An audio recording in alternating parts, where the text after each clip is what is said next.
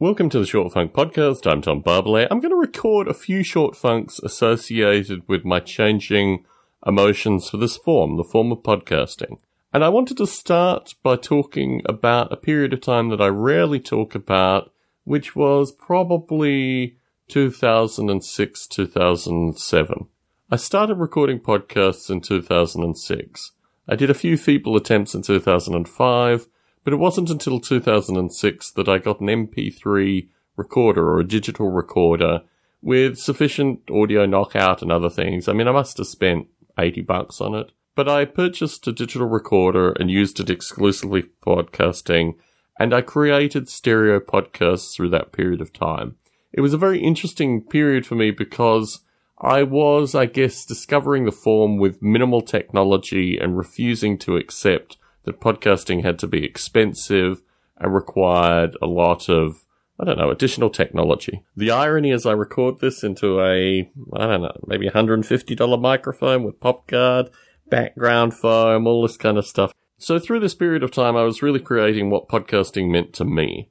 And the first year was pretty interesting. I mean, it was pretty extraordinary actually that just recording on topics associated with artificial life, both with regards to my own noble ape development, but also with regards to the biota community, that I could actually engage with quite a number of folk. But by the end, I started in April, and by the end of 2006, I was just really exhausted with the whole form. There was a lot of negativity. I'd release podcasts, I mean, particularly associated with Richard Dawkins, where I'd just get a lot of hate mail, and it was just a really curious time where I don't know. I guess I was just discovering some aspect of myself through the form of podcasting.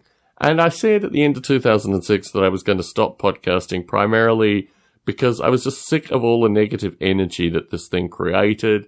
And I didn't really, independently of my own choice of direction, like the direction that the form was taking.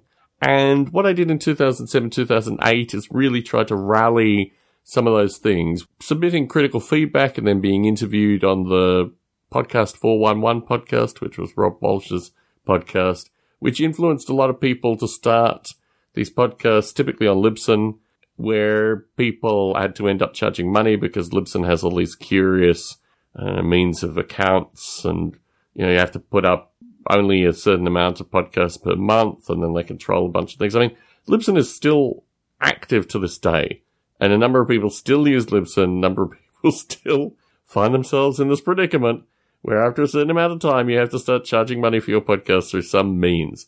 And Rob Walch was a big advocate for people getting sponsors, and this was going to be a huge commercial boon, and podcasts were the way of the future, and all this kind of stuff.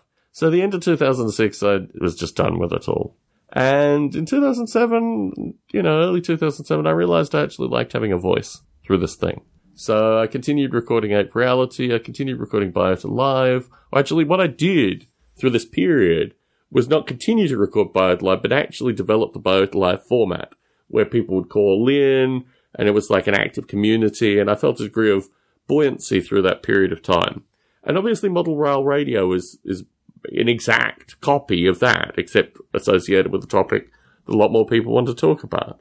So my change in thinking through 2006 through 2007 was mainly just associated with how small this thing was at the time and also the kinds of folks that were corresponding with me and communicating with me. I think I myself, I mean, I returned to the US in 2005, found work, what have you. It was a relatively traumatic period. 2006 was similarly traumatic. I was in a job in a very strange company. As my wife points out, this is the worst job I've ever had in terms of financial remuneration, but also for a variety of other factors. And I guess I was just reinventing myself. I mean, I'd invented myself leaving Australia and in the US. I reinvented myself in the UK. Coming back to the US, I had to reinvent myself again. And podcasts were part of that, but my frustration level got so high in 2006, I was just going to stop the whole thing. But I continued, and here we are today. A bit more in future short funk recordings. John Barbalet in San Jose signing out.